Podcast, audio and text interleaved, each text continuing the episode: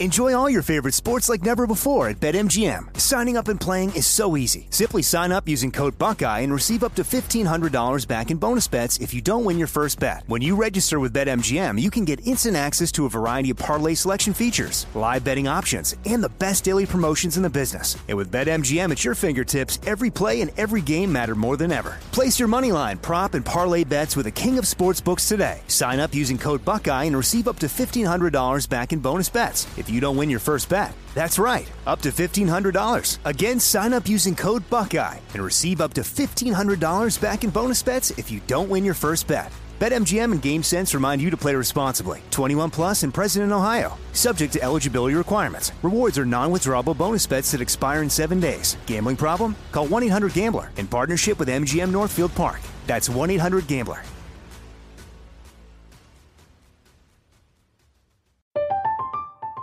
I'm Katya Adler, host of The Global Story. Over the last 25 years, I've covered conflicts in the Middle East, political and economic crises in Europe, drug cartels in Mexico. Now I'm covering the stories behind the news all over the world in conversation with those who break it. Join me Monday to Friday to find out what's happening, why, and what it all means. Follow The Global Story from the BBC wherever you listen to podcasts. This is your moment, your time to shine, your comeback. You're ready for the next step in your career and you want an education employers respect. So you're not just going back to school, you're coming back with Purdue Global. Backed by Purdue University, one of the nation's most respected public universities, Purdue Global is built for people who bring their life experience into the online classroom. Purdue Global, Purdue's online university for working adults. Start your comeback today at purdueglobal.edu.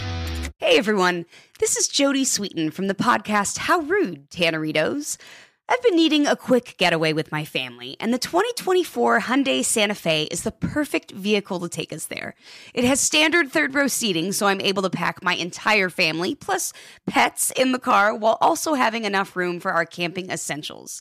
Available HTRAC all wheel drive will get us through any dirt trails, and available dual wireless charging pads will ensure we never have to worry about getting stuck with a dead phone in the middle of nowhere. Visit HyundaiUSA.com or call 562-314-4603 for more details. Hyundai, there's joy in every journey.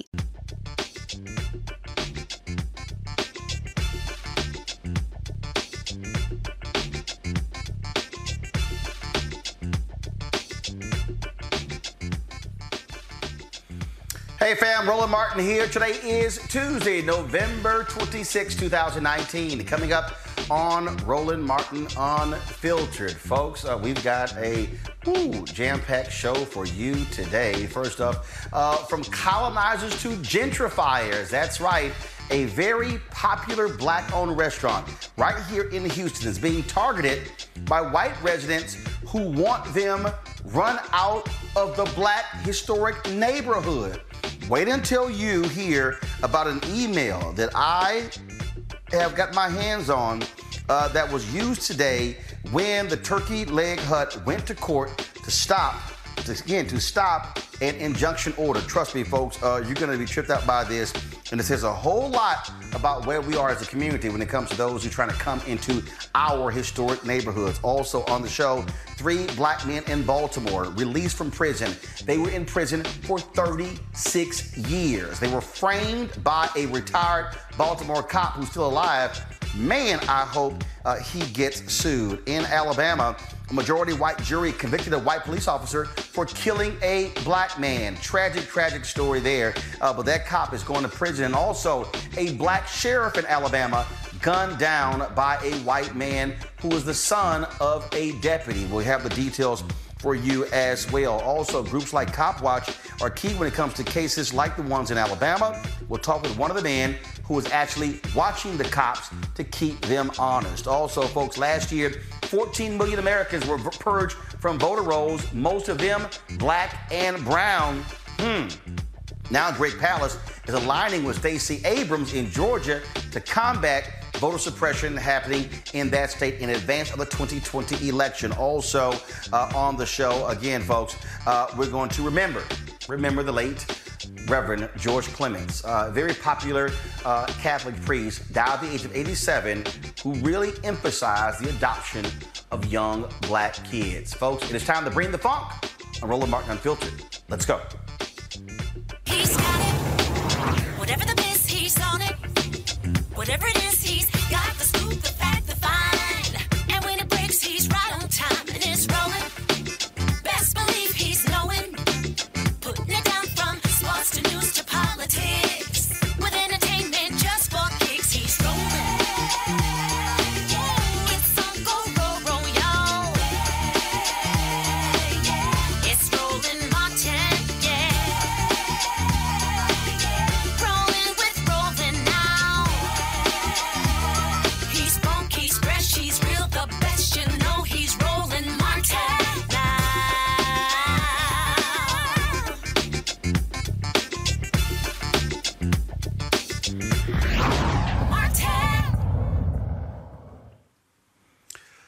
three black men who served 36 years in a Maryland prison were freed Monday after new evidence exonerated them in the killing of a Baltimore teen in 1983. Alfred Chestnut, Ransom Watkins, and Andrew Stewart were arrested on Thanksgiving and accused of killing 14 year old Dewitt Duckett in the hallway of Harlem Park Junior High School over his Georgetown University jacket. Baltimore State's Attorney Marilyn Mosby said that a reinvestigation produced new evidence and testimony from witnesses that proved they were innocent. Here's their reaction as they left the courthouse last night. I'm looking forward, man, to living the rest of my life. It wasn't easy. You see us out here, we're smiling. We're happy that we're free, but we got a lot to fix. My journey just beginning. Amen. One end and one beginning. Because I, I gotta learn how to live right now. Folks, uh, it was a special unit created by Marilyn Mosby, a uh, victim integrity unit that really was about uh, reinvestigating, re- re- reinvestigating that case. There are a number of progressive DAs all across the country who have created uh, these particular units. In fact, uh, I am here uh, in Houston where uh, a black man uh, happened to also be he got bail as a result of in a very similar case where he was accused of killing uh, a man in the Montrose area. Uh, it is a largely uh, gay area here in Houston. He was convicted solely based upon eyewitness testimony. Uh, six to ten people testified in his case. Well, what- several people testified that they, they could see him. They were standing some six to ten feet away. It was absolutely him. Yet there were skin found under the fingernails of the man who was killed. At the time, the DNA testing could not test that level of evidence. Well, after that was the case, this happened. The murder took place in 2010. Scientific evidence today, the Innocence Project got involved, tested the skin underneath uh, those fingernails. It did not match the man who is being in prison, but they put it in a database, and it did match another man who had been convicted of several, several violent crimes. DA Kim Ogg here in Houston uh, asked for bail for them to move forward with the case for further uh, investigation. And again, he will be walking out of prison as well. I want to go to my panel there in D.C. Uh, joining me now is Melik Abdul, Republican strategist, Kelly Bethea, communication strategist, Dr. Julianne Malveaux, economist, president emerita at Bennett College. And uh, I want to start with you, Julianne. Bottom line is this here. When we look at these cases, they are largely black men. They're largely African Americans. Very few times there are white men who have been convicted, uh, who are served time in prison, and they simply didn't do it. When we look at these cases, whether we talk about the case in Houston, the three men in Baltimore, cases in Louisiana, in North Carolina, in Virginia, we can go on and on and on. These are black men. This is what people talk about when they say that you have a criminal justice system that is unfair to African Americans, it targets African Americans, and these are black men spending 36 years in prison. You know, they went in. That is shocking. They went in as teenagers. They're coming out as mature men in their 50s. They've lost much of their life. And the state of Maryland, Roland, does not pay folks. Some states will pay you. You've been in jail so many years, they'll pay you so much a year. Maryland explicitly does not pay people. The legislature will have to introduce legislation to compensate them for the time that they've lost. But the point about it being black men, this whole unconscious bias, along with police, um, basically police bias, the Central Park Five decide, designed to believe the worst about any black man and decide to, we want to close this case real, real quickly. The other thing, you made the comment about white folks. Most white men who do get into this situation have resources. That's why the Innocence Project is so important. If you're poor, you don't have the resources for an attorney, and so you're basically on your own. And some people take a plea because rather than, you know, get a longer sentence. So it is it's absolute discrimination. You know, a week or so ago, we talked about uh, Mike Bloomberg and uh, his apology for stop and frisk. If, he, if his apology was real, maybe he put some money into the Innocence Project or into some legal defense fund for folks who are unjustly convicted. But, but here's the deal, Julian. This is a man who also uh, refused to actually settle the case. He did not want the Central Park Five to get uh, any payment. And so that speaks to Mike Bloomberg is, Kelly, I, I, want to read this for you, Kelly. I, I just typed in, I was trying to pull up the story to get the name of the man in Houston uh, who, of course, was just granted bail. This is what I typed in DNA in Google, DNA frees Houston man. But here's what came up DNA evidence frees man convicted of murder. That is a July 6, 2001 story from the Houston Chronicle. He was a Waco man who was convicted of a 1986 rape and murder. Uh, and it was because of DNA evidence uh, where this man uh, freed from prison.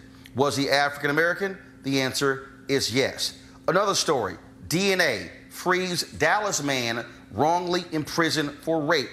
April 16th, 2009. Thomas McGowan, African American.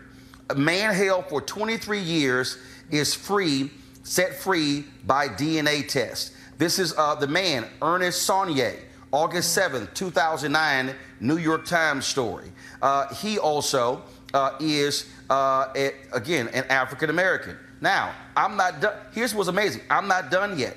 I'm then. I'm still, I'm seeing DNA frees Austin man charged in wife's death. This was mm. August 3rd, 2011. He happened uh, to actually uh, be white uh, DNA frees another inmate wrongfully imprisoned. It goes down. I mean, you can continue to go see these stories, uh, and just it's amazing. The more story, I haven't even gotten to the case yesterday. These were literally other cases in Texas in the last 20 years, and we see it in other states where DNA is clearing individuals who didn't do it. And nearly every case, Kelly, they're black. And what's really sad about this is when DNA testing did become a mainstream uh, way of invest. Uh, was integrated into like boilerplate investigation of homicides, murders, what have you.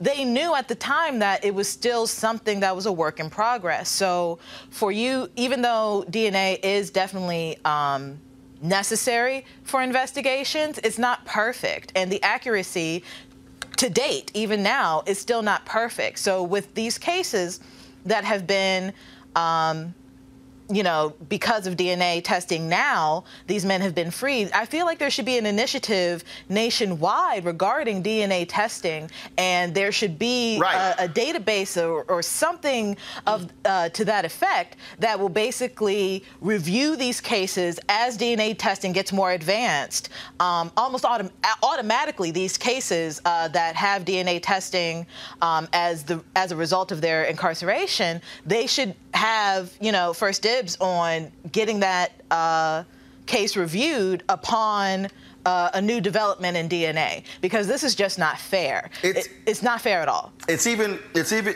it's even worse, man. Like when I see this story here, uh, you ought to see this is from the Marshall Project.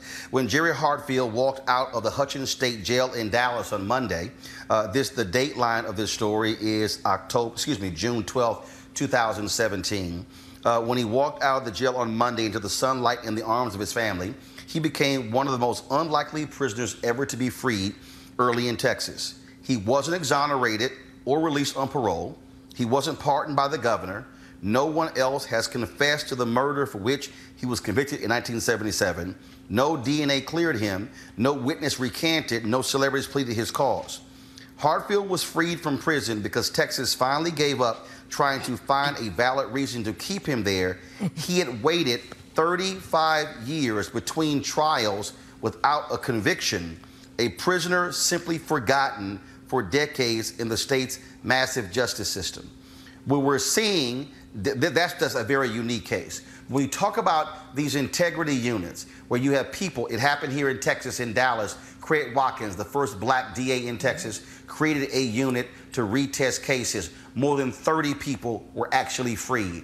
What Marilyn Mosby is doing in Baltimore, what is happening all across the country, they are going back and frankly looking at messes created by largely white district attorneys who threw people in jail, who basically used shameful testimony, who collaborated with unethical cops to put people in jail. And I dare say, in that Baltimore case, if I was the city of Baltimore, I would try to take that cop to, to, to, to, uh, to court who framed these three black men who is retired and getting his pension, but they're going to have to pay because of his actions.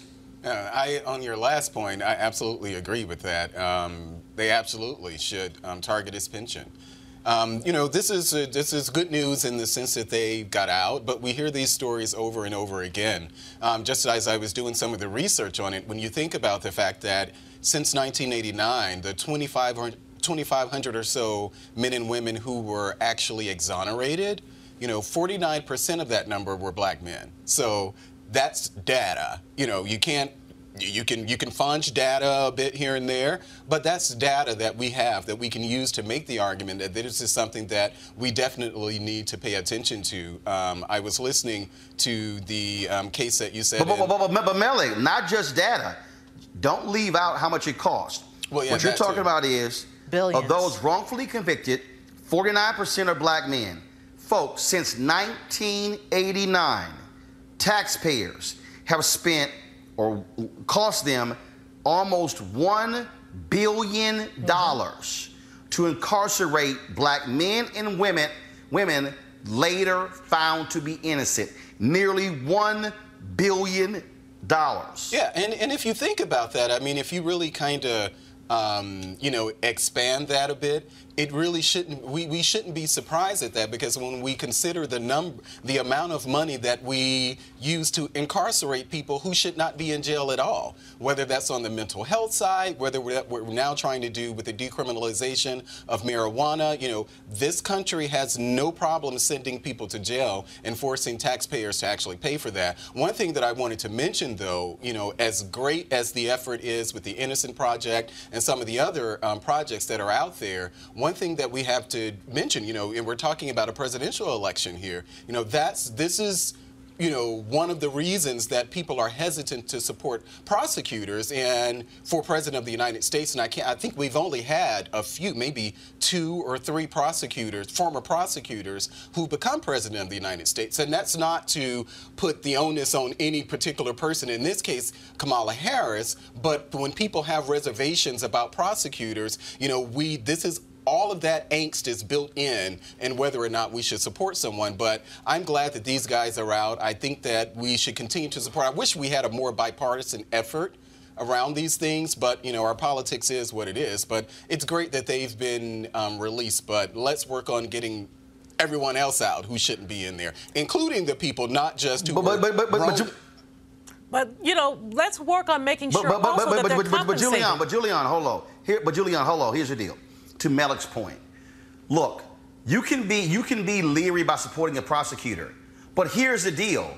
Thank God for black prosecutors Yes. Mm-hmm. like former prosecutor DA Craig Watkins in Dallas and Marilyn Mosby, and the late Kenneth Thompson in uh, in in um, uh, in there in Brooklyn, and Aramis Ayala, uh, who was there uh, in Florida, the first black state's attorney, and Kim Foxx in Chicago, uh, and then of course you have uh, Larry Krasner, who was white in Philadelphia. Thank God you have these progressive prosecutors who were elected, who beat Republicans in Virginia, who just won an upstate race in New York. These progressive up DAs who are the ones leading the charge. And let's not forget, Julian, it is Donald Trump's Attorney General, Bill, William Barr, who gave a speech saying that these progressive DAs are going to ca- cause a, a, crisis, a uh, an increase in crime. It is Donald Trump's district attorney who is against these progressive DAs. It is Donald Trump because Malik, you talked about the our politics, but but uh, but uh, Julian, it is Donald Trump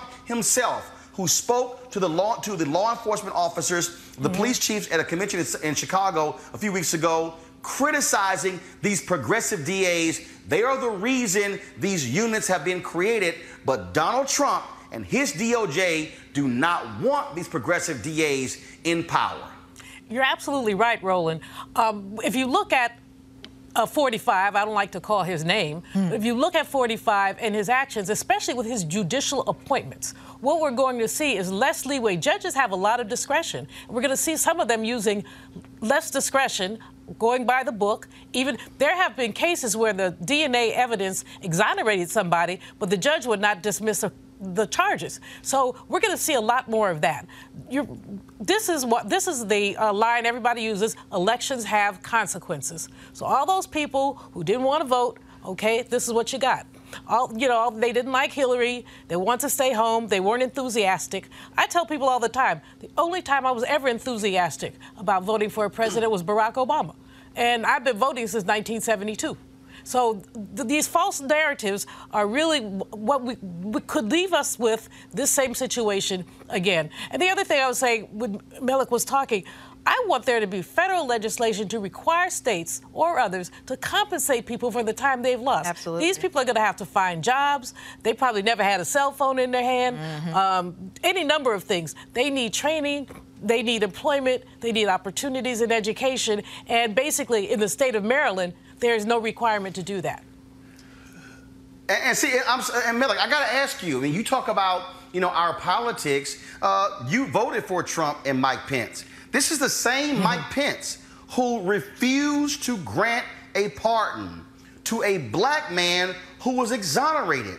Mike Pence was the governor of Indiana. His own pardons board voted unanimous, unanimously to release this black man, Keith Cooper, who was convicted, served time, almost 20 years, and Mike Pence refused to even grant the pardon. So when you talk about our politics, it is largely Republicans, Republican politicians who do not want to honor these commitments and who are the ones who are opposing these folks being granted pardons or release. Well, I don't have any evidence to back that up. I hear what you're saying about.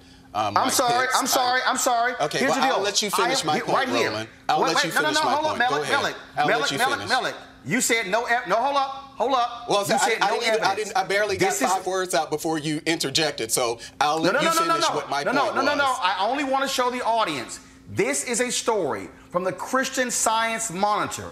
The headline: Why Mike Pence won't grant pardon to exonerated Indian, Indiana man. His name is Keith Cooper. I want everybody watching to Google it. I interviewed Keith Cooper. I talked to him and his lawyer. That's those are facts. Okay, and I said I, get don't know anything so about like it. it didn't but go right ahead. You well, you giving me that information while we're on air. I said I didn't know anything about it, which is actually true. I don't know anything about it. Sure, Mike Pence can be held accountable for that, but this doesn't need to be a conversation about Donald Trump because I'm pretty sure that a lot of those people who were exonerated, it, it, they were the, they were locked up under various presidents, under various departments, you know, b- departments No, of no, no, no, no, no, no, no, no, no, no, no, no. Okay, I- I- well, I'll see, let you finish see, my point no, no. Malik. This, no, Malik. You said the, the issue is not locked up under various presidents.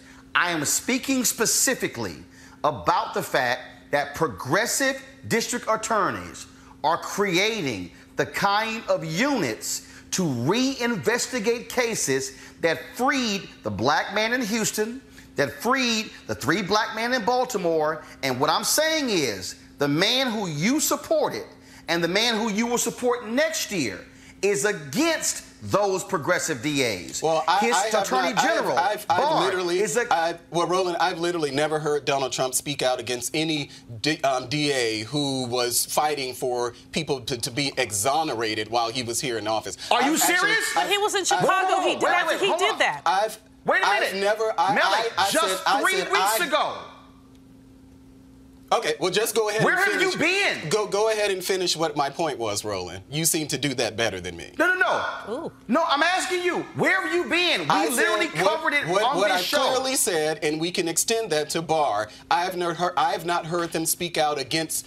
Um, the notion that people be, you know, exonerated for crimes they did not commit. You can bring up the Central Park Five. No, no, you can no, talk about the Central Park Five, but I have not heard. You said that Donald Trump and William Barr were speaking out against Wait a minute. progressive attorneys. Donald, That's wait a minute. different. That's Are very different. me- That's very different than being against people, being against um, these progressive attorneys because they were actually exonerating innocent people. I don't know what what Barr was. Are you telling to. me?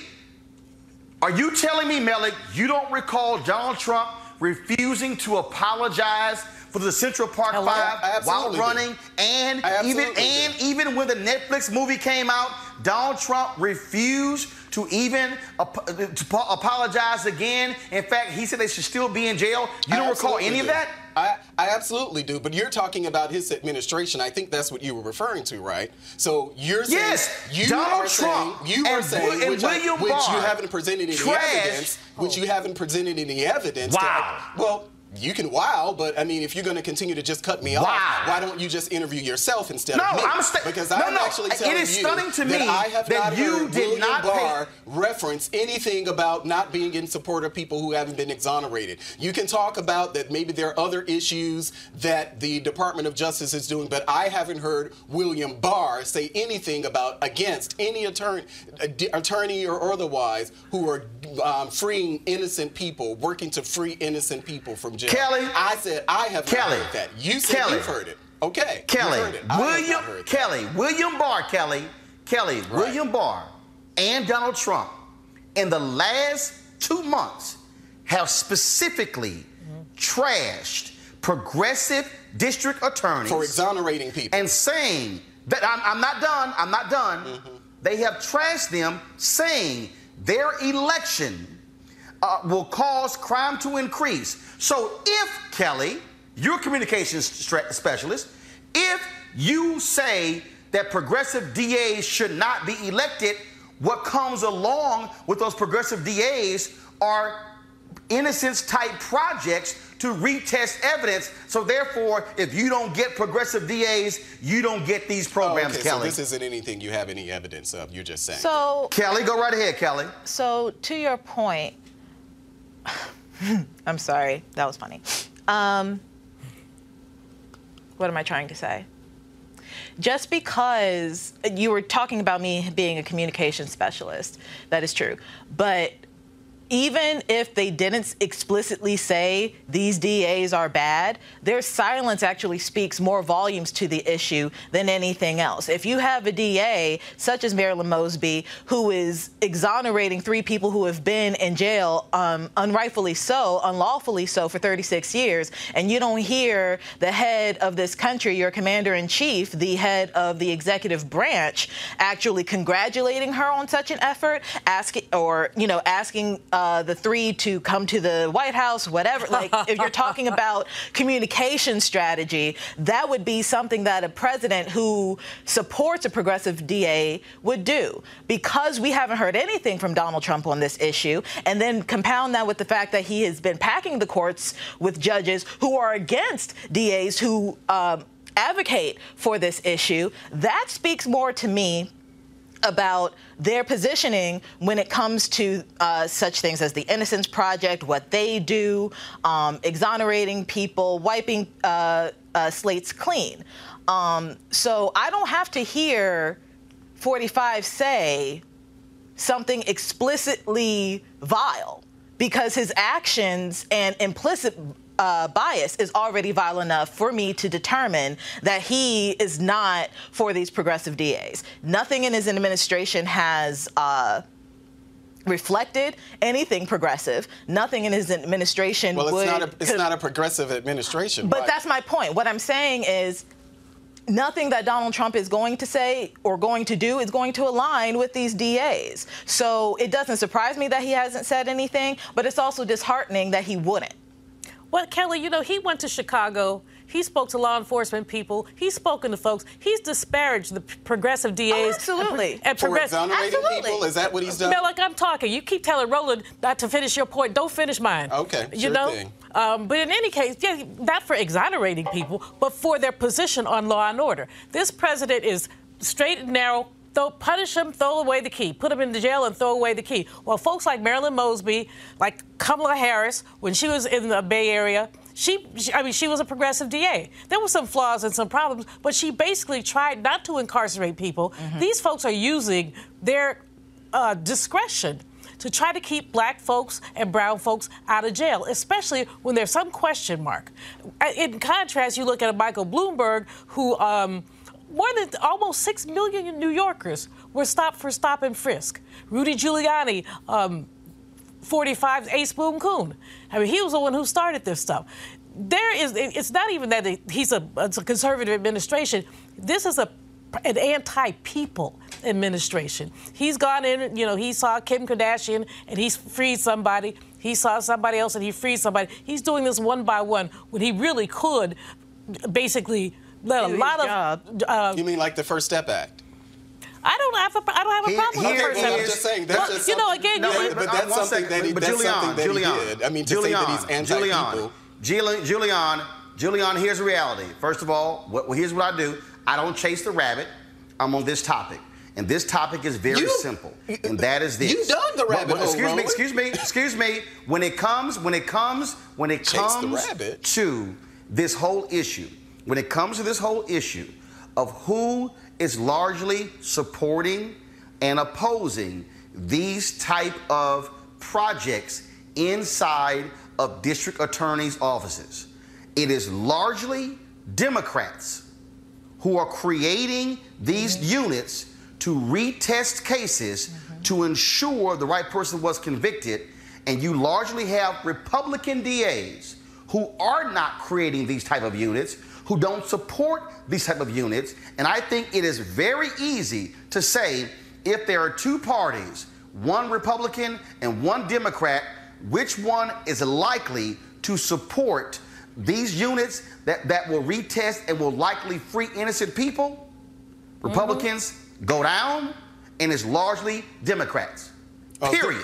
th- this was a rabbit hole. Of Those your are own- facts, th- Malik. This, this was this is a rabbit hole of your own creation because we started talking about you No, know, not. celebrating the fact that celebrating the fact that people were exonerated, but you wanted to turn that into a diatribe Stop. against Stop. the Whoa, whoa, Republican whoa, wait, Party wait, and Donald wait. Trump. How were I they exonerated? It. I get it. No, I mean, you, how you, we, were we they can talk. exonerated? We, can talk about the First No, Step no, one Act. second. I mean, that you're talking Malik, about Malik, criminal justice how reform. were they exonerated? No, no, no. Answer the question. What led to their exoneration? Um, you just um, f- um, projects like the Innocent Project, um, district attorneys like No, no, no, no, Mer- that's Mer- not true. No, no, right, right. So there was a unit created by Marilyn Mosby In what city? that led to their case being reinvestigated. No, no, no. Let's In walk this thing back. What, what, one second. What led to them being freed? The creation of a unit by Marilyn Mosby. Mm-hmm. What led to the creation of that unit? The election of Marilyn Mosby. Okay. It, I can make it perfectly. And what led to the, these folks being freed in Dallas County? The election of Craig Watkins. What led to election of Craig Watkins? Him beating a Republican for DA. What led to these units being created in Brooklyn? The election of Ken Thompson. See, I can go down the line. Show me an example, Melik. Out, take your time, where Republicans are leading the effort as DAs to create these type of units that will be freeing innocent people. I'll wait. Well, we're we're on the show, so I'm not going to do the research while we're here on the show. But the president has No, no, actually. no, no, no. But the No, no, no. has I'll actually. wait. Okay. You well, can I'll just Google let right you now. just interview Please, by yourself all means, when you think you're pull your- talking to no, me. no, then, pull your phone out, Melik. I- Pull I- your I'm phone not, out. I'm not going to pull my phone provide out me on any air evidence to help you whatever argument Mel- that you want to make. Me- no, no, no, you're talking about a asking you a rabbit hole. You just Provide created an entire crater that you're jumping down just to make a point against the provide me the Republican Party and Donald Trump. I get it. This is the strategy. doing these I things. get I'll it, wait. but I would prefer to talk about the criminal justice reform efforts that the president is actually taking up. But that wouldn't No, no, no. satisfy you We're- because we're you on would this rather topic. talk about We're on every this other thing topic. that the administration is doing wrong. No, no, no. That you don't We're agree with. we're on this topic. Well, the, Donald this Trump topic. wasn't the topic, though. That was your rabbit hole. no, Remember no. last week Oh, you talked No, no, no, about no. deflection Actually- and rabbit actually, holes. Donald let- Trump wasn't the topic. Melik, you made him Melik, the topic. Let no, no, no. Let let me remind you. You spoke About of where politics. our politics are about politics. when it comes to these people issues. who are running for president of See, the United would- States. and yes. About prosecutors, right? That's what I was Oh. talking about. You Oh, you took so- it to so- so you brought that up. Barr and Here's the deal, else Kelly. because you know Kelly, it's here's the reality. moment for you. I Kelly, here's it. the reality. The reality in this country, Kelly, and this is this is a fact. The reality in this country is that when it comes to these races, and we just saw it in November, we literally just saw it, where you had progressive district attorneys who were Democrats running in Virginia, where you have had longtime Republican prosecutors who were talking about creating these type of projects. This, Kelly, is indeed a political issue. And if you had to say which party is more likely to create, in essence, innocence type projects inside of district attorney's office, it is going to be Democrats versus Republican. Kelly, your thoughts? I mean, the stats show that, right? But what's interesting to me is how Republicans actually don't agree with the progressives on this issue. I understand in terms of, you know, probably ideology why they would disagree, but if Republicans are really about a strong economy and, you know, pulling people up by their own bootstraps and, you know, autonomy and all these things, it would actually make sense for them to get behind an initiative such as this. Why? Because it actually costs more money and more time and more resources and more taxes. Emphasis on the taxes. It would cost more on the American taxpayer to keep these people in prison, to keep them unemployed, to keep them in the system than it would to get them out and actually rehabilitate them so that they can actually be the productive members of society that Republicans swear up and down black people aren't. So Well, that's it- a it- lie. I mean, that's just a lie. What's a lie? That's a lie. You saying that Republicans swear up and down that black people are not what? I mean, we have evidence that Republican not, that I'm not- Republicans have that Republicans have said what about black people? a lot. As Re- such as what? Such as Republicans not caring about black lives, such as Republicans not caring about who's in the system, why they're in the system, how long they're in the system unfairly and unlawfully. So you mean that, the the just like I just brought up the First Step Act that we were just talking about? You were seem to those, be- were that that has- not black people? You're fixated on the First Step Act. But but we- you're, I'm but- but- talking. so- I'm so- talking, Melody. Well, you, You're- can continue to talk because you actually cut me off. So remember, if you're going to be respectful, then But give you, it. you have not So- been respectful to Roland for this entire well, show, so don't even rolling. start. You're not Roland. So Yeah, but I don't not- like to see okay, anybody but, dis- but you're not the host of the show, and I've been disrespected on this show by you and others many times before. So you're not I the arbiter think of, of justice here on that. And neither are you. Well, I'm Please make I'm, your I'm not trying to be. But you seem to be the, you seem to be but stuck we- on the First Step Act. Right, the because if we're there- talking but there's about so what the much other Republican stuff. Party is doing, that's one of the things Well, that it's been mentioned. parties that's doing Malik, it's been that's mentioned. actually good. You've mentioned so at this least five that times. The Republican Roland Party mentioned are it. the I mentioned it. anti-black people because I get it. it these One are, these are the things. You're very passionate about defending your party. Well, I, the I'm party, not passionate about the, doing the party anything. that I'm essentially on the show has just like the, One just second. like all of us. I don't think that you're no, passionate no in one, things no that one, you're no. disagreeing One with. second, one second. No one, no one can hear either one of you. Here's what I'm going to do. I'm going to give Melik 30 seconds to make your point. Then I'm going to give Julianne 30 seconds to make her point. Then I'm going to commercial break. Uh, go. My point, remain, my point remains the same. I think that we can talk about criminal justice reform. We can talk about things that the president is or is not doing. But in this particular case, as we're talking about the 25 or 2,500 or so people that were exonerated since 1999, since 1989, I think that's a really good conversation to have. We can give the president and the administration credit when it deserves it, and when it's not, we can criticize them. But the notion that the Republicans, it's always something negative, it's always something bad that the Republican Party or Donald Trump is doing, I actually reject it. And I understand this is not an audience that appreciates that, but I No, reject actually, it. that's not what I said, but I was specific. Okay, 30 seconds are up. Julianne, go. We've, we've talked about the First Step Act. No one denies that the First Step Act imperfect, but a step in the right direction. However, that does not erase the way that Republicans, and I will say it again, Republicans, Republicans, Republicans have essentially been anti-black. Let's look at Jeff Sessions and the places where there were consent decrees to prevent police brutality. He suspended those consent decrees. He didn't like that. He didn't like anything about the rights of people, and that's Mr. Mr. Trump's appointee. Bob Barr, same thing.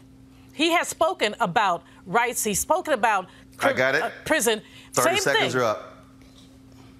I got it. 30 seconds are up. Bottom line is this, people. When you go to the polls and vote in the primaries in 2020, and when you go to the polls in November, remember, when you're voting for district attorney, ask the question who supports projects similar to what just freed three black men who served 36 years in prison in Baltimore and who does it?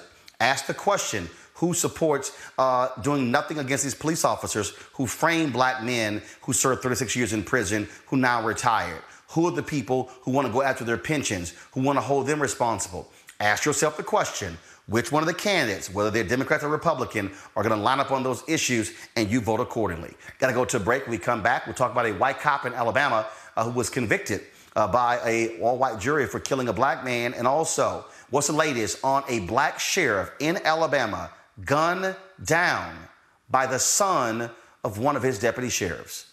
This is Roland Martin Unfiltered. Back in a moment. You want to check out Roland Martin Unfiltered? YouTube.com forward slash Roland S. Martin. And subscribe to our YouTube channel. There's only one daily digital show out here that keeps it black and keep it real. It's Roland Martin Unfiltered. See that name right there? Roland Martin Unfiltered. Like, share, and subscribe to our YouTube channel. That's youtube.com forward slash Roland S. Martin. And don't forget to turn on your notifications so when we go live, you'll know it. All right, folks, it's the holiday season. This is when you think about spending time with the family and friends. This is also when you count your blessings and support those less fortunate. This year, be a holiday hero and change someone's life forever. Right now, hundreds of thousands of Americans are sitting in jail without being convicted of a crime. Why? Because they lack the financial resources to pay their bail. Now, think about it. If you are arrested for any minor offense, you will be taken directly to jail. If you don't have bail money, you will stay there until a court date is scheduled. That could be days, weeks, or even months. Simply put, America's bail system is broken for people of color. Freedom folks should be free. That's why the Ebony Foundation has partnered with the Bail Project and is sponsoring the Home by the Holiday campaign. The Bail Project has helped bail out thousands of people over the years.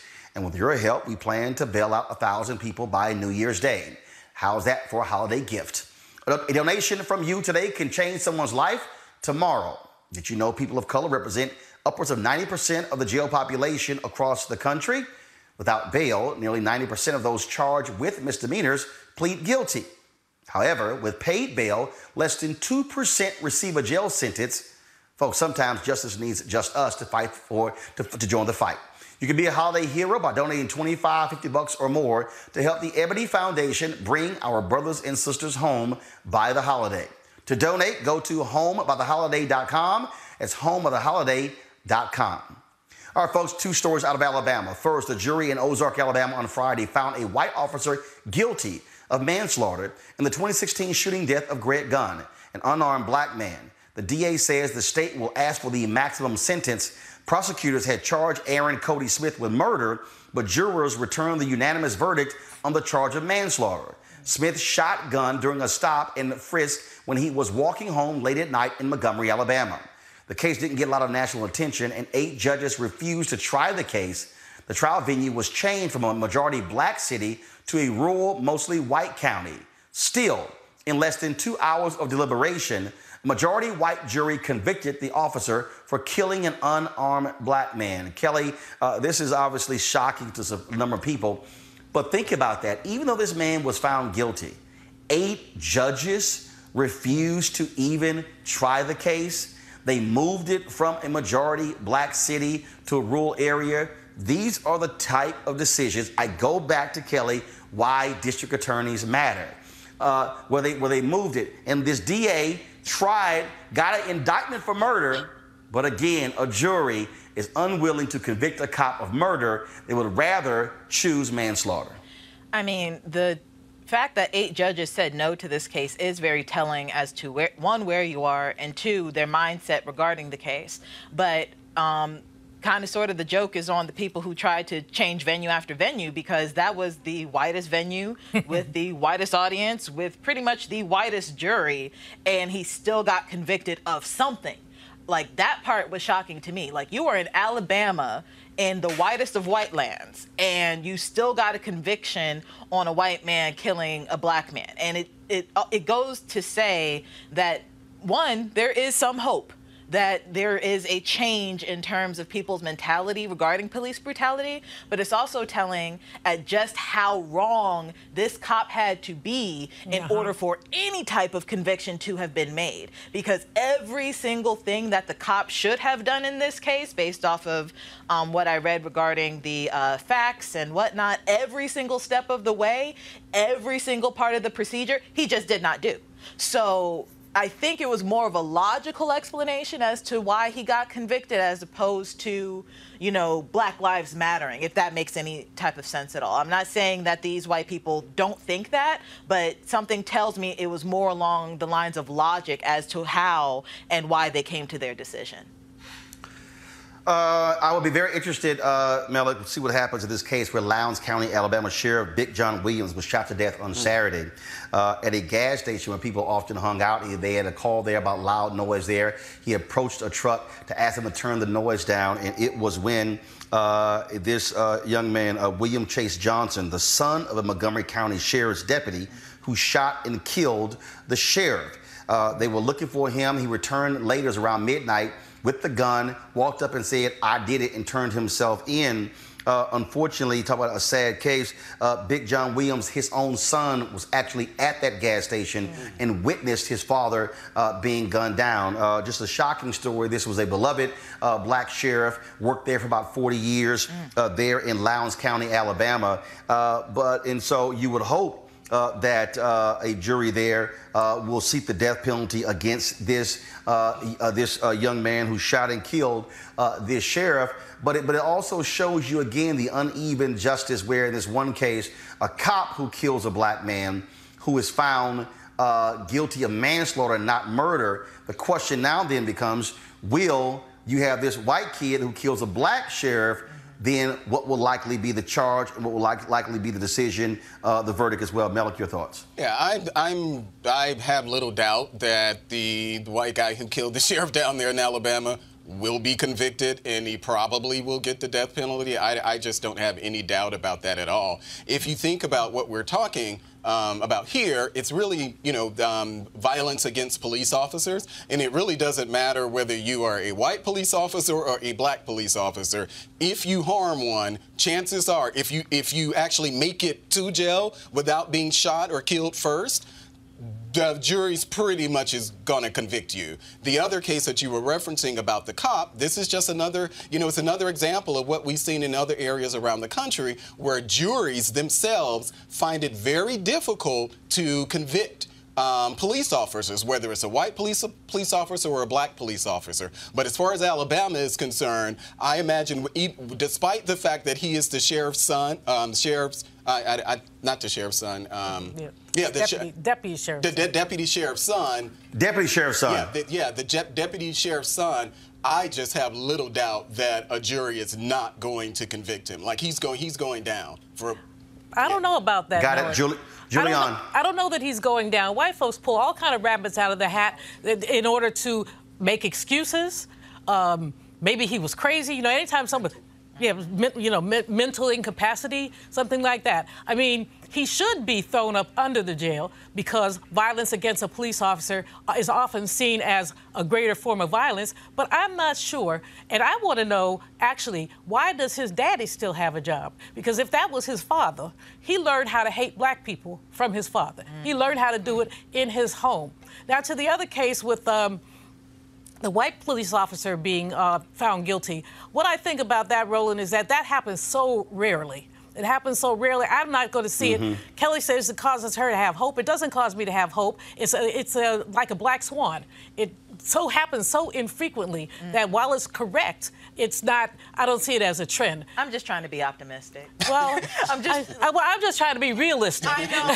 I'm And- usually realistic, but I'm just like, it's how. Well, you know, we, we have to take hope wherever we can, but we also have to be realistic whenever we can. Absolutely. I and agree. you know, and- and as Malik said, this is the state of Alabama. This is the Right. state of Alabama, y'all. So, right. you know, Jeff Sessions country. Roll Tide. Oh, all right. Gotcha. Uh, uh, well, first, fir- well, first of all, we, we, we talking about murder here, so we ain't talking about no football game right now. But let's talk about uh, speaking of uh, who watches the cops. Uh, the killing of Michael Brown, an unarmed black man teenager, and of course Ferguson, Missouri, in 2014, started a movement of citizens policing the police. In fact, even long before that, I remember uh, in the 80s, that was a group who was actually using videotape uh, to tape cops in uh, California uh, who were doing wrongdoing. Well, Cop Watch is one of those organizations, uh, and you can see them in action on a new series on BET. It's called Cop Watch America. Here is a clip from the show.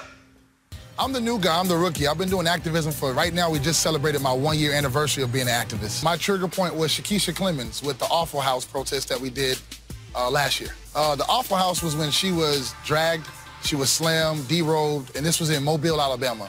And I went down as radio personality to cover the story for entertainment purposes. And then when I saw what was all going on in Alabama, it kind of hit me in a different way. And then I was like, we got to make a little different response with this. And next thing you know, City was an activist. All right, folks, joining me right now is Christopher City Mungan. Christopher, welcome to Roland Martin Unfiltered. How's it going? Thank you for having me. Uh, I, I talked about this, this going back to the 80s, but in fact, reality is it go back, goes back even further. Black folks have been watching the cops uh, and watching racist white folks uh, since we had the opportunity. If you go back to the go back to the 1960s, you're the deacons of defense that protected black neighborhoods from Klansmen. And a lot of times, those Klansmen were on police forces. Uh, then, of course, you also had efforts in the, Black Panthers. Uh, same thing, created to protect black folks from police brutality.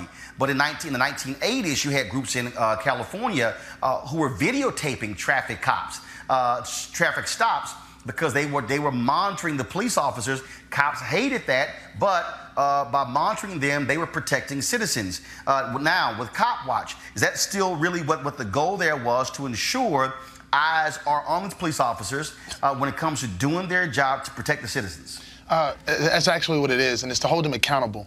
Um, we're in a day and age where technology has improved since the 60s.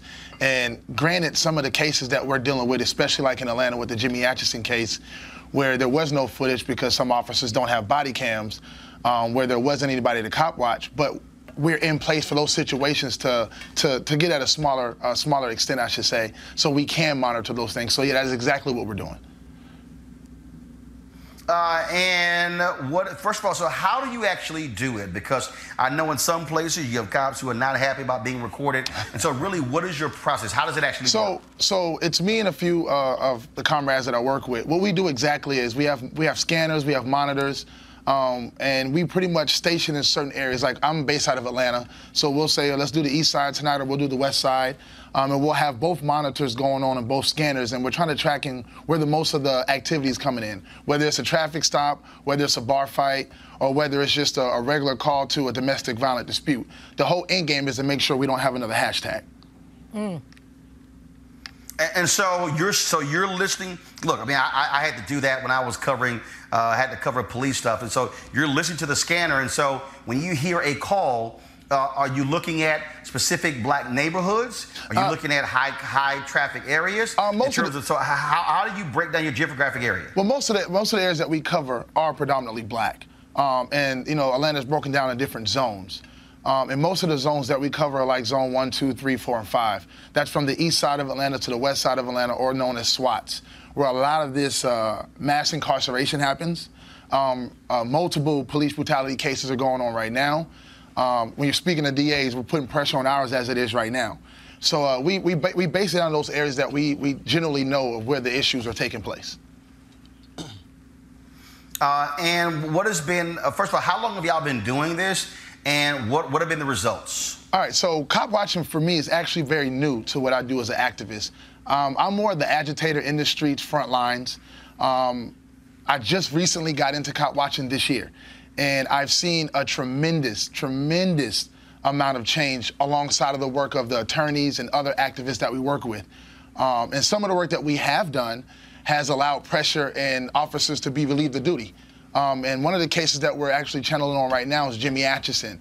Uh, granted, we weren't there as a cop watch, but as a case that we've put a lot of pressure on that now stems all the way down to the DA, which is Paul Howard, actually one of the first black DAs in Georgia, came in in 97. Um, and right now he has seven cases on his desk, and he's just sitting with his feet up. And to hmm. know that it's part of his own community and he shows no concern when it comes to the Jimmy Atchisons and the Oscar Kanes and the things of that nature and the Veltavius Griggs, it's heartbreaking. And to hear your conversation earlier when you were speaking about DAs and to think that our DA in Atlanta is just chilling. Hmm. This is uh, this is obviously something that's that's really really really important that people I don't think really uh, focus on because uh, you know, you know we've seen police officers really charge people uh, saying don't you dare videotape me and I'm sitting there going if you're doing your job right you know what I don't care if you videotape me exactly I'm doing what I'm supposed to do Exactly. That's actually one of the things, uh, one of the situations you'll probably see further on in the series, where uh, there was a young lady, you could tell she was distraught. Uh, me and my comrade Pat uh, Newbill, we were coming from lunch and we saw the lady pulled over. It was multiple cops. It just didn't feel right. So we actually pulled over right there at the uh, at the traffic stop. We pulled our phones out and we started recording. Some of the questions that we asked citizens: Are you okay? Do you need us to call somebody? Do you have an attorney? Things of that nature. Are you being detained or being arrested? So they know what questions to ask the police officers as well. Um, once we started filming, the cops got really agitated, and this uh, was in Atlanta. Um, the first thing they did was try to put their hands up and block our cameras. Uh, granted, I'm 6'5", so all I did was kind of put my hand up. Um, and then they tried to push us back, so they said, you're impeding. So, you know, we take our steps back. Then when they realize they start pulling stuff out of their cars, and we're like, wait, what's really going on here? So when they realized that there were more cameras around, they start putting out crime scene investigation tape to block us back from the crime scene now. So it went from a traffic stop to a crime scene. So these are things and the steps that they take so they're not being recorded. And it's like you said, if you're doing your job correctly, you should be glad somebody's watching you to make sure that your work is being done correctly. But if you have something to hide, then that's the reason why you get really fidgetive and really nervous. Uh, the same the same things they do to us when they pull us over and they say, "Why are you moving so much?" Well, why are you scared of a camera? Well, uh, I uh, first of all, uh, it's going to be a series on BET. When is it going to air? How, is, is it a weekly series? Is it a docu series? Uh, give us the details on the series. Uh, it's a docu series. It's actually already airing. We're on episode five, I believe. Uh, it's every Wednesday for East Coast Standard Time. It comes on at 11 p.m. right after Tyler Perry shows. But it's on BET every week, every Wednesday. Uh, I believe we're going all the way into January with it. It's a 10, 10 episode series. Oh. All right, then. Well, I certainly appreciate it. Uh, thank you so very much. Uh, keep up the good work there, uh, Christopher, and uh, keep folks accountable. Yes, sir. All right, folks, got to go to a break. When we come back, we're going to talk about uh, Greg Palast fighting, fighting voter suppression across the country. Who are the people who are largely leading it? Republicans. No shock. We'll break it down next to Roland Martin Unfiltered. You want to support Roland Martin Unfiltered? Be sure to join our Bring the Funk fan club. Every dollar that you give to us supports our daily digital show. There's only one daily digital show out here that keeps it black and keep it real as Roland Martin Unfiltered. Support the Roland Martin Unfiltered daily digital show by going to RolandMartinUnfiltered.com. Our goal is to get 20,000 of our fans contributing 50 bucks each for the whole year. You can make this possible. RolandMartinUnfiltered.com. You want to check out Roland Martin Unfiltered? youtube.com forward slash Roland S. Martin. And subscribe to our YouTube channel. There's only one daily digital show out here that keeps it black and keep it real. It's Roland Martin Unfiltered. See that name right there? Roland Martin Unfiltered. Like, share, and subscribe to our YouTube channel. That's youtube.com forward slash Roland S. Martin. And don't forget to turn on your notifications so when we go live, you'll know it. All right, folks. Uh, ever since I had my show, first on TV One Washington Watch in 2009, News One Now in 2013, and of course launching Roland Martin Unfiltered last year, we've been focused on Republican-led voter suppression. The facts don't lie. That's what we have seen across this country. Well, last year, 14 million Americans were purged from voter rolls across the country. They were mostly black and poor or students. Joining me right now to discuss his investigation into voter purging is investigative journalist Greg Palast. Greg, welcome back to Roland Martin Unfiltered. Glad to be with you, Roland. Uh, I make this point all the time, and the bottom line is this here. When it comes to people who are vo- purging voter rolls, it is largely Republicans who are leading this effort in states across the country. Fact or fiction? Uh, it's a sad fact. It's Jim Crow all over again. You know, in the in the six fifties and forties, fifties and sixties, it was the Democratic Party who blocked black voters in the South. Now that's uh, the GOP, and it's real simple. It's not that I don't really believe that that uh, characters like Brian Kemp are racist. Uh, that's the governor of Georgia, who's I call him the Purgeon General of America. I, what he cares about is the color of your vote, which is blue. That is Democratic. Uh, you have Democrats, uh, you have black folk, Hispanics, and now Asian Americans in Georgia are voting substantially Democratic, as are young people. If they let everyone vote, Georgia will be a solid blue state. Same with Mississippi. Uh, same with Alabama. Same with Florida. Uh, they know it, and therefore the only way they can win is by removing voters of color. That's it.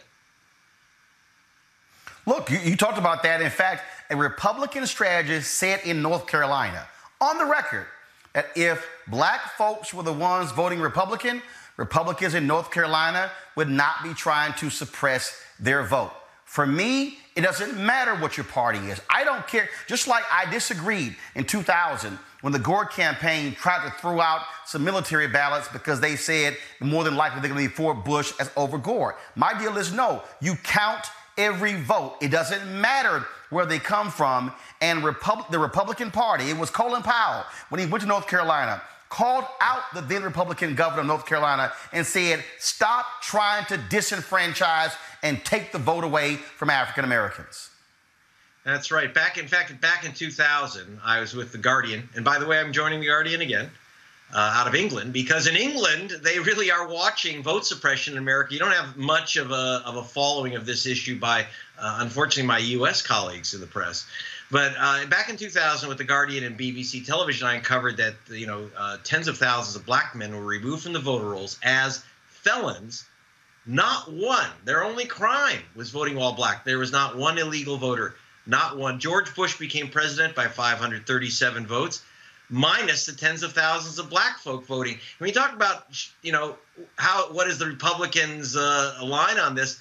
One of the main people I spoke to, a Reverend Thompson, uh, he was removed from the voter rolls, an African American minister, when he was forced by the lawsuits that came out of my investigation. They they said now he can vote. He went in and he registered, by the way, as a Republican, and they said, well. If we knew you were a Republican, we'd have let you register in the first place. They literally said that to him. If we knew you were a Republican, we'd have let you register. You know, he just saw black minister, obviously a Democrat. He may want to think his position, by the way. That, that, that is, and, and, and look, um, you know, Malik's on my show. He's a Trump supporter. He's a Republican. And he's like, hey, you know, you always criticize Republicans on this. But this, to me, is, is very clear. The Republican Party understands that their voters are largely white. They know that black and brown people vote against them because of their policies.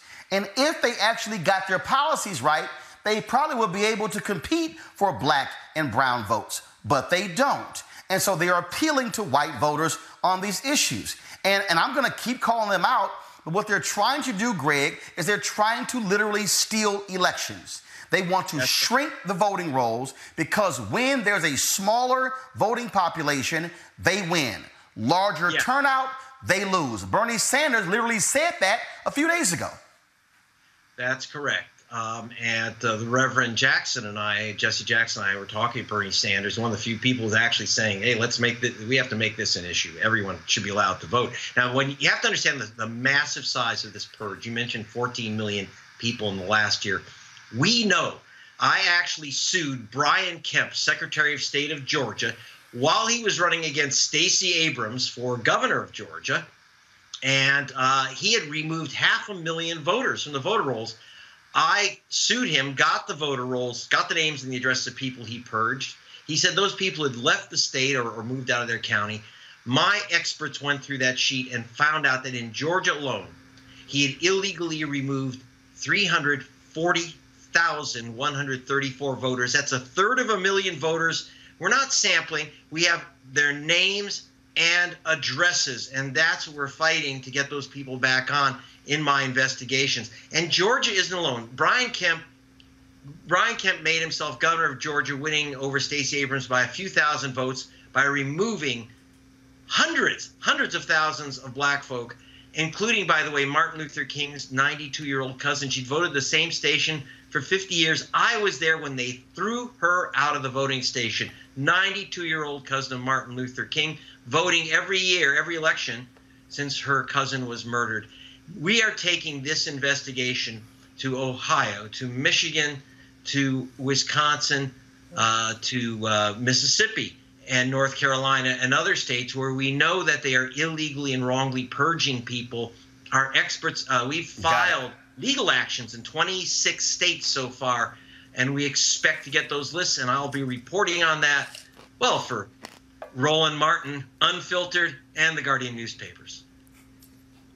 Well, look, Greg, uh, anytime you want to come on the show, uh, you are more than welcome. This is a critical issue, one uh, that I have uh, focused a significant number of years of my career on because I don't care who it is. I don't care if you are white, if you're black, Latino, Asian, if you're young, old, if you're gay, straight, doesn't matter. You should not have your vote taken. It should be done fair and square. And bottom line is, if you want to beat people, beat them on the issues. Don't beat them by cheating. Greg Palast, uh, where can people actually contribute to help your project? Where should they go? To gregpalast.com. Gregpalast.com. You can see a little film about the work I did in Georgia in 2018 that we're going to take nationwide. And uh, and I always appreciate tax deductible donations, but we're doing this work. Uh, they can't stop us, and, and I'll keep reporting for you, Roland. Thank you. All right, Greg, thanks a lot. G R E G P A L A S T dot com. Greg, thanks a lot. You're the best. Thank you. Bye. All right, thank you. All right, Mellet. What the hell's up with your party? Why can't they win fair and square? Why Well, cheat? As, I, as I've said, each time we've had this convenient conversation on your show, I don't agree with any effort to suppress the vote. I think that the more people who are allowed to vote, whether it's college campuses or whatever the case may be, I fully support that. I kind of chuckled just a little bit when I heard your um, guest say that, but for voter suppression efforts, Mississippi and Alabama would be solidly blue. I mean, I, that's I, I don't know what he's using to make that assumption, but I don't believe it as someone who's from Mississippi himself. Um, but yeah, I don't agree with any efforts to suppress the votes. There are some, um, a lot of conversations that people have that people are, you know, say, well, this is voter suppression versus that sub- voter suppression. If it's something we were talking about something like voter ID laws or something, people, a lot of people feel like that's voter suppression. I personally don't. I'm not opposed to the idea that I'd have to show my ID when I go into a polling place, but I understand that many people are, many people do believe that that's voter suppression. But I don't agree with, um, outside of Well- that, I don't agree with the efforts to suppress the vote.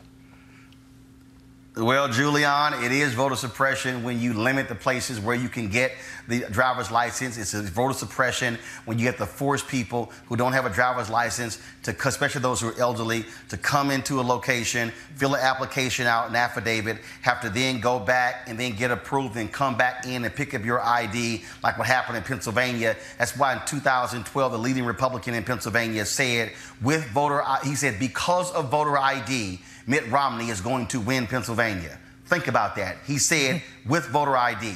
In 2016, Julianne, uh, the Department of Obama Department of Justice approved the voter ID plan of Wisconsin, but What happened? A federal judge called in then Governor Scott Walker's office saying, Why are you dragging your feet in the issuing of voter IDs? Upwards of 200,000 people in Wisconsin were impacted as a result of the voter ID law. Then, of course, you had uh, in uh, then, of course, you had uh, the whole issue uh, in Ohio when Ken Blackwell was Secretary of State, uh, saying that the uh, weight of the paper did not actually meet the state standard. I believe the state standard was 70 pound paper, and then it was a 60 pound paper. They even tried that one. Uh, then, of course, you also had in Ohio, Julianne, in 2012, when the Obama campaign had to sue, had to sue Ohio because in the counties where Republicans led the state board of elections three to two, they extended voting hours, and in those counties,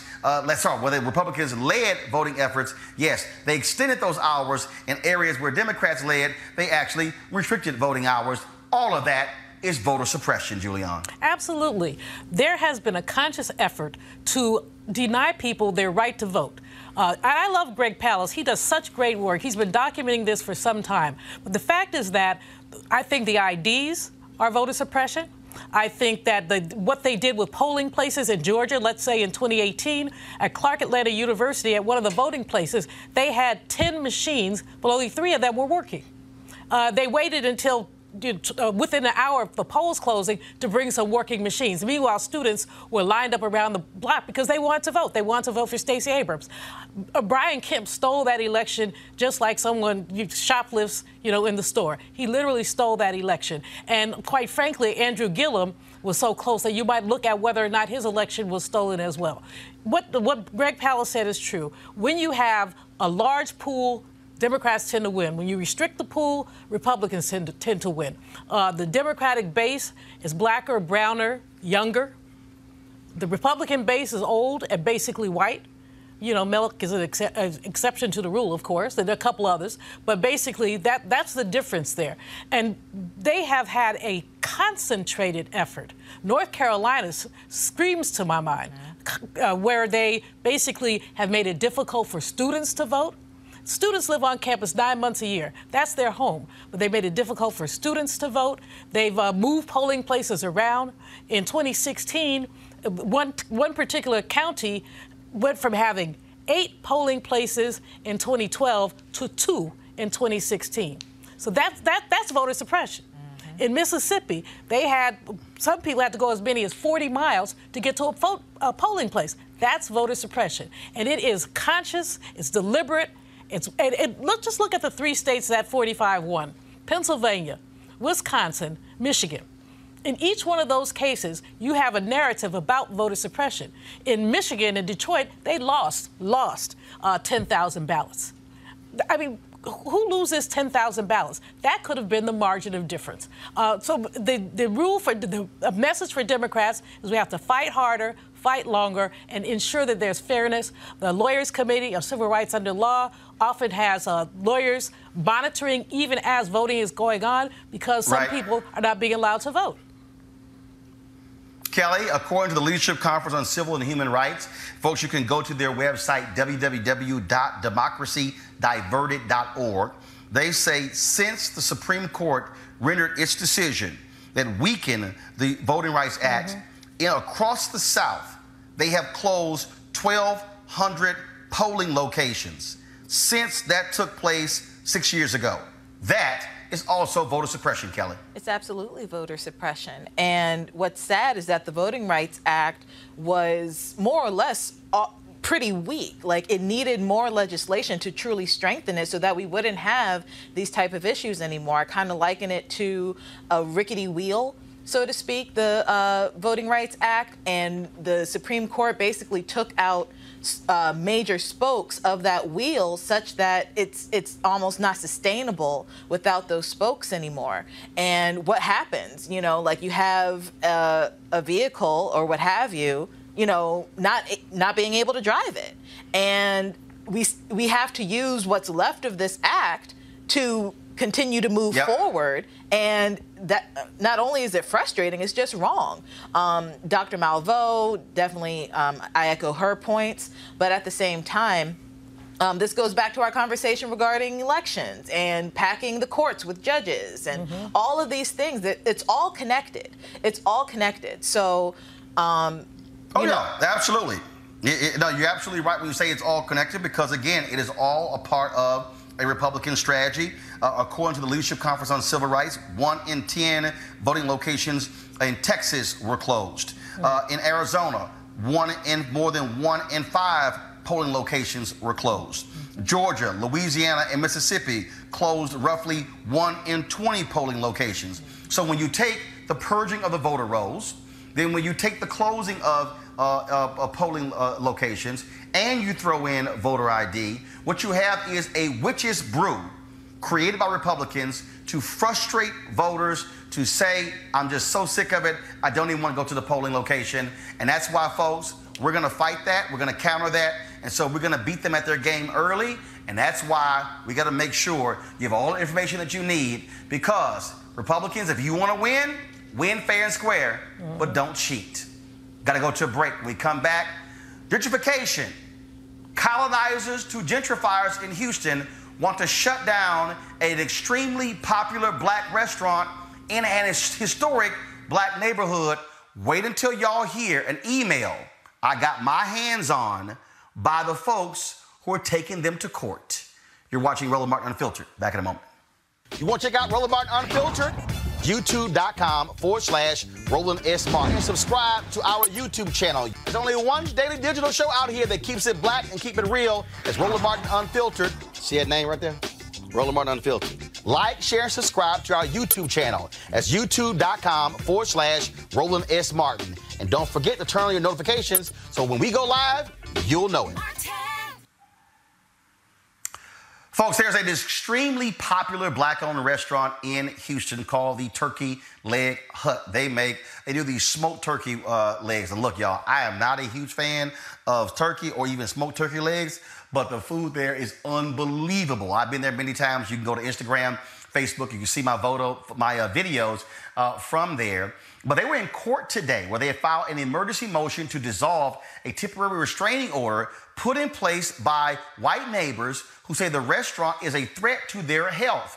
They claim the restaurant's outdoor cooking area is illegal and the smoke is a health hazard. This was a news conference where the owners of the restaurant went, went before the public on Friday. The neighbors, what they did was they got that particular order preventing them from using their smokers between 8 p.m. and 2 a.m. and 6 a.m. And of course, that's their, their, most busiest times. Thousands, thousands go to this restaurant every single week because of the turkey legs. They've taken Houston by storm. But these white residents who recently moved in want them shut down. Here's that news conference from Friday. On Wednesday morning, November 20th, 2019, our attorney was blindsided by a telephone call from the plaintiff's counsel stating that he would be in Harris County District Court in roughly an hour to appear before a judge to seek an emergency temporary restraining order, temporary injunction, and permanent injunction against the Turkey Leg Hut and its owners. The affidavit of their named specialist was never shared with our attorney, nor was he provided adequate notification time to represent us in court on Wednesday morning. The lawsuit was filed by a handful of people who want to vilify the Turkey Leg Hut as a nuisance to the community. We have successfully operated our business in compliance and cooperation with the City of Houston and its ordinances, despite repeated attacks from this handful of people on parking, noise, and now smoke for the past two years. It is difficult not to presume that they simply don't want us here. And Wednesday's lawsuit was a failed attempt to permanently shut down the Turkey Leg Hut. With regard to the allegations in the lawsuit that the smoke from our turkey smokers is a public health risk, the plaintiffs and their counsel have a private party posing as the City of Houston Health Department. The allegations are purely speculative and with no proof whatsoever. Contrary to what the plaintiffs are saying, the Turkey Leg Hut currently has all of the permitting that we need to operate. We want to be very clear. We are deep, we care deeply about the people in this community, as well as our employees, customers, and the city of Houston. We have heard and listened to the handful of complaints about the smoke from neighboring residents and have been actively pursuing a resolution in response to those complaints. On September 25, 2019, we received approval from a permit for the construction of a ventilated, fully enclosed smoke pit area to resolve the problem. Before construction can begin, approval of a replat is required by the city as the pit is currently located on the subdivision line, and the city will, will not allow structures to be built over the subdivision line. A public meeting was held on the city by the City of Houston Planning Committee on October 31st, 2019. At this meeting, the Planning Committee required us to present our plans to, to the Museum Park Super Neighborhood, which we did. At the Museum Park Super Neighborhood meeting held just last week on Wednesday, November 13, 2019, a handful of neighborhood residents showed up to oppose us building the enclosure that would solve the very problem that they filed the lawsuit on this past week. Despite the opposition, we answered all questions regarding the replat as well as questions regarding the pit area. We All right, folks. Now here's what's now here's the deal. Okay, so they filed. Fi, fi, they went to court today trying to get it lifted. I'm still waiting. I'm, I'm texting the owners right now uh, to find out, of course, what actually happened. But check this out. Y'all about to really trip out. I got my hands on an email. And first of all, the part of the uh, the ruling today when it went to court, they included in their motion some of what's in this email. But yeah, I got my hands on the email, and y'all ought to see the crap uh, that these folks actually said in the email. The email was written by this guy Matthew Trail. The email is from October 5th, 2019. This is what he writes. Chris, the, Chris Feldman is their lawyer. Chris, Chris thinks we have a good case going forward on the nuisance issues such as smoke and noise in the city's non-enforcement. He is going to research if there are permit deed restriction ways that we can prevent the parking lot, but he says that does not uh, fold as neatly into the nuisance complaint as the other issues. Still, it will be part of the overall nuisance complaint, and if we are successful, we might be able to stop it altogether. Then he says the best idea from yesterday is Chris is going to create the special mini neighborhood organization to bring the suit. This is good news for us because it means none of us have to bring the suit in our own names. We will essentially all just be members of this organization that, quote, decided to sue. They have that in quotation marks. It should shield us somewhat from individual discovery requests and makes litigation a lot simpler for Chris's firm. We need a name for the organization, so feel free to suggest. Greater Rosedale Protection Association, Almeda Quality of Life, the Justice Society of Tomorrow, uh, I don't know yet. This organization will sue on our behalf, and we all would just be its members. The money that you contribute would just be toward your membership, and you would not have to say that you are directly funding a lawsuit. Uh, in boldface, this does not mean complete anonymity. Your name as a member would still be out there. It just means the litigation does not have to be in our in our individual names. We're thinking that Josh and I would be managers and someone else would be the president. I'm going to invite the MPNA to join as well and also ask them for money if they have any. Chris is committed to keeping our cost to a temporary injunction to $20,000. We will know by that point what sort of defense they will have and what sort of success we are having. It is still very important that you all join organization and contribute to the lawsuit. We still need to raise the money. The organization is still just us working together. But I got y'all email. We need to collect money from everyone. No one is demanding a specific amount, but please contribute what you can. Let Josh or me know when we can come by and pick up checks. Everything will be held in a trust account by Chris's firm. Please make the checks out to Feldman and Feldman PC. All right, y'all, now check this out. The next big thing is record keeping. Chris asked us asked that from now on we take video of anything that looks like nuisance. If you're out and you see a loud car or motorcycle, take video. People peeing on your fence, video. Drunk folks staggering back, video. Smoke billowing through the neighborhood, video. Loud music, video. I know most of us might have thought about avoiding our homes next Sunday for the street party. They had a, they had a, a festival, y'all. Uh, but he said to take video of that especially. All nuisance in whatever form, we need to video from now on. This is the key. The ultimate goal of this litigation is obviously for the turkey leg hut to be somewhere else and not on our corner. But that cannot be the stated goal. Let me read that again, y'all. Wow. The ultimate goal of this litigation is obviously for the TOH, Turkey Leg Hut, to be somewhere else and not on our corner. But that cannot be the stated goal. So we all need to so we also need to think of injunction relief that we can ask for such as cook off-site or build a sort of filter that no one would ever know you're cooking, no music past 9 p.m., no use of bass or subwoofers at all, signs up telling their patrons to keep the noise down, no parking lot, if no parking lot is not possible, then I was thinking that they have to provide an officer there to keep the peace. Uh, uh, hopefully, we can just stop the lot, some sort of monitoring system for both noise and smoke that will result in them being fined if they go over.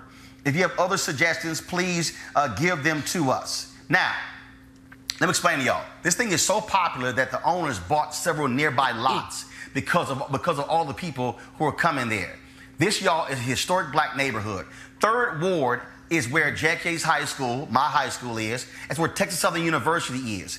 Almeda Road, it, where Houston, like literally across the street from Turkey Leg Hut is KCOH Radio, the most historic black radio station in Houston. That's where Skipper Lee Frazier, all the artists used to come in, all the Motown people. Almeda Road used to be the corridor of black businesses in Third Ward. It's just across the freeway. But what has happened is these former colonizers, now gentrifiers, have moved into these areas and now they want to move out these black businesses. You, we've seen this all around the country. In Oakland, where you had a, a, a, white guy moving to a traditionally black neighborhood, call the cops on a black church where they were actually having choir rehearsal on a Wednesday and said that the noise coming from inside of the church was too loud. You've had, of course, where the black drummers in Harlem, they've been beating their drums every Sunday for decades. White folks moved in, called the cops. We want them to stop making noise beating those drums. Luther Campbell talked about the exact same thing happened uh, there in Miami. Black neighborhood, whites moved in, wanted the traditional black uh, things to stop, saying y'all are making too much noise. What you're seeing here are white residents in Houston specifically targeting one of the most popular restaurants in the city in, in, in, in an historic neighborhood, and they want them to leave. You heard them say, We don't want them on our corner.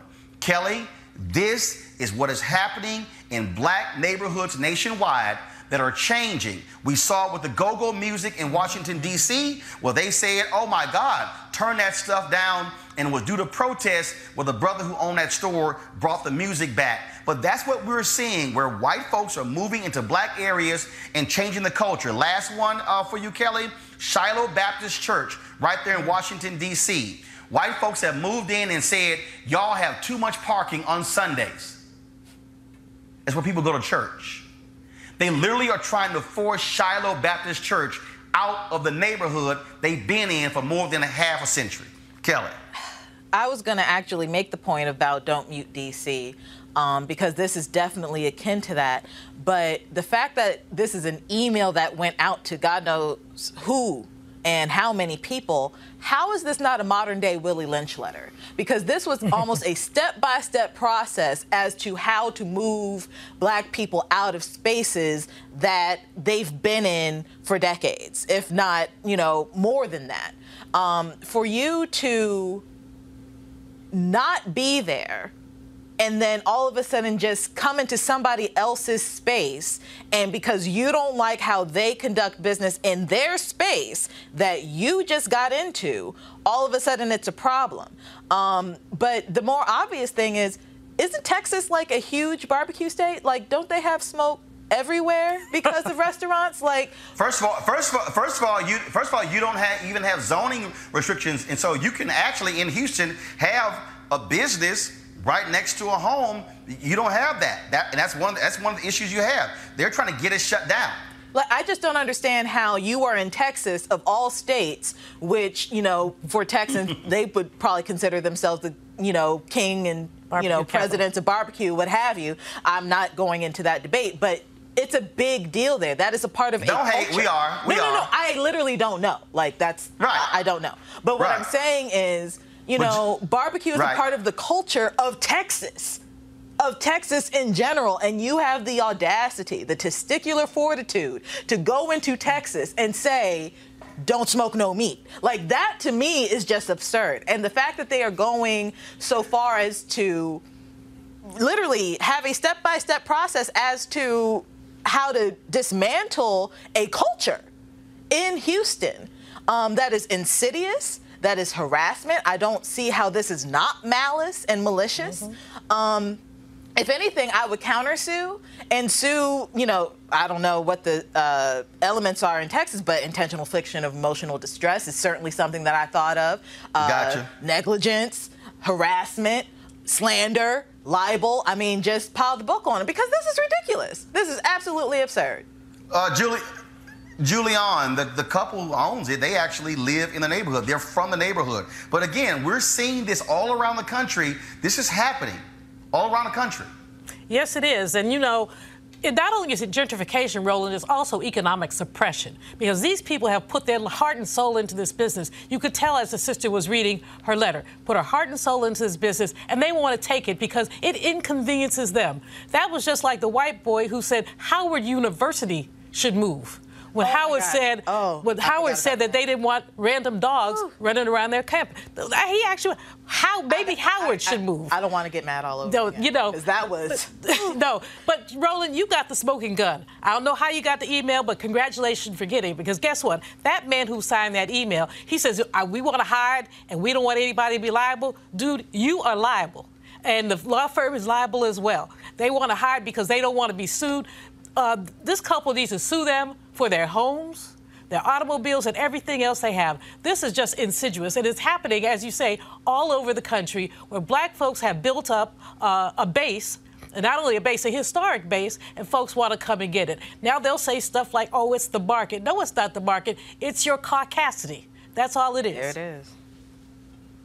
Uh, Melik, uh, first of all, uh, the as a result, first of all, here's what happened: the, uh, the, the Turkey Leg Hut Hut owners got a hold of this email, went to court today at 2 p.m. Uh, the ruling uh, came down uh, that Turkey Leg Hut has been allowed to resume their normal meat smoking hours following an emergency hearing Tuesday afternoon.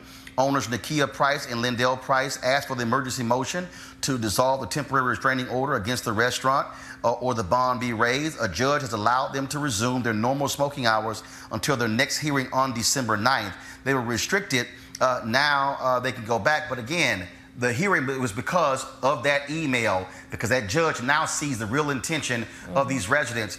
This is an issue that, again, to black folks all across this country, we are seeing this and experiencing this right here in Houston.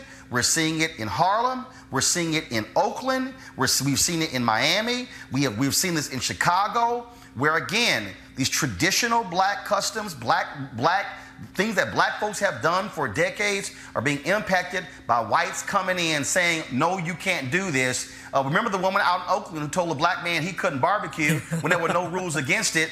And, and of course, she called the cops. Well, hell, they've had barbecue parties every weekend ever since then. But this is what black people are experiencing. Here you have a black couple, a hugely successful restaurant, only open two years. Thousands are coming through. To yesterday, they partnered with Joe Young, a basketball player, uh, professional basketball player, handed out 3,000 turkey legs uh, to the community for Thanksgiving. And these folks want them run out of the neighborhood that they grew up in. Yeah, I think it's uh, you know, we've. I'm glad you actually brought up the cases here in D.C. And just to be clear about the, you know, the one with the go-go music. You know, there are people who can reasonably disagree whether an, whether a um, owner of a store should be allowed to place a loudspeaker outside of his store. I mean, that people can reasonably argue that that's a nuisance. I get the culture argument, but people can reasonably argue that. Um, as far as the Shiloh Baptist Church um, deal. Parking is pretty scarce in DC, and that's in the Logan Circle area. And for as long as I've been in DC, the conversation about churches and parking and even bike lanes has been a huge conversation. And that's not really a racial thing as people are making. As far as the situation, as It's far as the situation in um, Texas, from what I'm hearing, it seems as if that there was an actual issue there with the smoke. Um, because the um, owner said that they actually are now in the process of getting the permits or something to have an enclosed space for that where it's proper venting or something. So it seems like that that could be possibly a valid issue. Me personally, I and of course I probably wouldn't move into a neighborhood like that, but I wouldn't want to I wouldn't want to live next to a store that has loudspeakers outside of its store all times of the day. I wouldn't want to live beside a restaurant or near a restaurant that has a smoker where there's a lot of the smoke and things like that. The issue with the new the nuisance part of it with the um, the, the the guests, you know, I guess it's a lot of traffic or something. These are things that neighborhoods actually, whether it's a homeowners association or not, these are things that neighborhoods kind of get into. I think there's probably a bit of NIMBYism here, not in my backyard ism going on here and what's happening in Texas, but you know they have the injunction, so they're going to be able to presume, you know, resume as usual. But I don't think that this is exactly as black and white as it is. I mean, there are plenty of people who can have issues with that same level of abuse. I know plenty of black people who would probably never move beside a building where they're playing loudspeakers outside of it. So I get the whole culture argument. Well, the well. You know, Roland, it is Melick Well, the wrong. reason this it is the racial. re- The, reason the reason this the, the reason this is a black and white issue, it is because this is not simply a one-off. Julianne, I'm gonna let you make, make this point, but the reality is here. We are seeing this in black neighborhoods across the country. Yes. We're literally things that black people have done for decades are being changed, are being eliminated because whites moving in are saying we don't like these things. That is indeed black and white. Julianne, go ahead. you know, but basically these colonizers, and that's what they are. They're colonizers who have a sense of entitlement. People have been playing go-go music in D.C., you know, forever. You don't like it? Move. You knew they had go-go music when you when you went there. You know, the churches. Shiloh has been there for. I don't know how long, more than 50 years, more than 60 years. You knew there was a church in the neighborhood when you moved to the neighborhood. You don't like it, step. This is black and white because white people have a disproportionate amount of power to basically affect these changes in these urban areas. Uh, yeah, I'm, I'm, I, the, the Shiloh issue because I actually I've lived in D.C. all of this time, and there are black people who have had these conversations not just about Shiloh, but churches in general, and the amount of parking that people and, and in D.C. just as it is with a lot of our um, schools, you know, our schools here, there are a lot of residents who are not actually residents of D.C. They're coming from Maryland and Virginia into the city to park at these churches. So the parking thing has been an issue in D.C. whether you're black, white, Hispanic, or whatever. This has been a huge issue. So that's not a black and white issue. But the way that people the choose to go around- churches should not, But- but the come churches should not people- have free Yeah. rein to not just park, in particular with Shiloh, and just like it was with Metropolitan Baptist Church, which is probably about three or so, three or four blocks away from Shiloh. The issue was is that there were the, the parishioners came into the city, and they were not just parking in zone parking spaces; they were double parking in those spaces. So there's a little nuance there that isn't just so white and black of Yeah, people not I wanting understand- people. I mean, and, and, and, and I'm saying this as someone who knows black people who live in these neighborhoods where these churches are, and they these black people have complained about the free rein churches have to park wherever they want to park, and they're not able to get to their front door because of the parking at the Okay. churches. Prove it, Melick. Prove it. You're always But asking people to prove something. Prove that You because I live. invite, I live in that. want me to invite them on the show or something? I, I want affidavits. I mean, I live in that neighborhood as well. Everybody is, is kind of bent out of shape about parking, but most people and most black people are not so bent out of shape that they are wanting to church to move. In addition, some churches like uh, John Wesley on the corner of 14th and Corcoran, they have a solution where they bought a parking lot, and so basically people can go into this enclosed parking lot. Yeah. My church, Metropolitan AME, we use a parking lot across the street. So eh, we everybody acknowledges parking is re- difficult in D- Right. DC anytime. But the way that people have gone after these churches is nothing but racial. Well, But what I- I'm sa- if I can make a point regarding the parking issue, absolutely. Across the board in DC, parking is an issue. But what you don't see, which is why I believe this is a race issue, yes, they're uh, dealing with Shiloh in this regard, but there are churches up and down 16th Street Northwest Mm-hmm. that haven't been touched by any type of injunction or complaint or anything like that regarding uh, parking. Mm-hmm. There are churches up and down Northeast. Like the closer you get to Capitol Hill, the uh, less black people you see, but you also see more churches that are not um, rooted in African American. Uh, uh, religion denominations, and I don't see anybody complaining about Got people um, parking there. So it is a race issue. All right, folks. I, I, I have to close this conversation out. We are way over time. Uh, first of all, I want to thank all of you being on our panel, folks. Tomorrow we're going to have John Hope Bryant, founder of Operation Hope, talking about the need for Black America to have a business plan. You do not want to miss this economic conversation. If you like the Byron Allen conversation, trust me, you want to hear this discussion I had with John Hope Bryant. That's going to be tomorrow, right here on Roland Martin Unfiltered. Folks, if you want to support what we do, uh, then we want you to join our Bring the Funk fan club. Go to RolandMartinUnfiltered.com. Uh, use PayPal, Square, or uh, Cash App to support what we do. This is about keeping this show independent and black owned, allows us to be able to cover the issues all across the country, such as what happened with gentrification here in Houston. So please, our goal is to get 20,000 of our followers to contribute 50 bucks each. Uh, over the course of a year, uh, that will fully fund what we do. We don't have to depend upon advertisers, don't have to sit here uh, and try to go out and raise other money or people able to control the message. This is about being independent and black owned. So please, we want you to go to RolandMartinUnfiltered.com. Uh, I'll see you guys tomorrow morning. Times on the morning show, 7:15 a.m. Eastern. Look forward to that. Otherwise, folks, I want you to have an absolutely fabulous week with your family for Thanksgiving. Again, look forward to a great conversation on tomorrow's show. Uh, trust me, we got some good stuff for you. You don't want to miss that. Uh, and so please do that. Uh, for all of us at Roland Martin Unfiltered, uh, we shall see you guys tomorrow. Have an absolutely fabulous day. I got to go. Holla!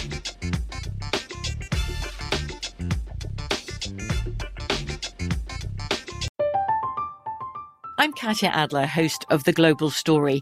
Over the last 25 years, I've covered conflicts in the Middle East, political and economic crises in Europe, drug cartels in Mexico. Now I'm covering the stories behind the news all over the world in conversation with those who break it.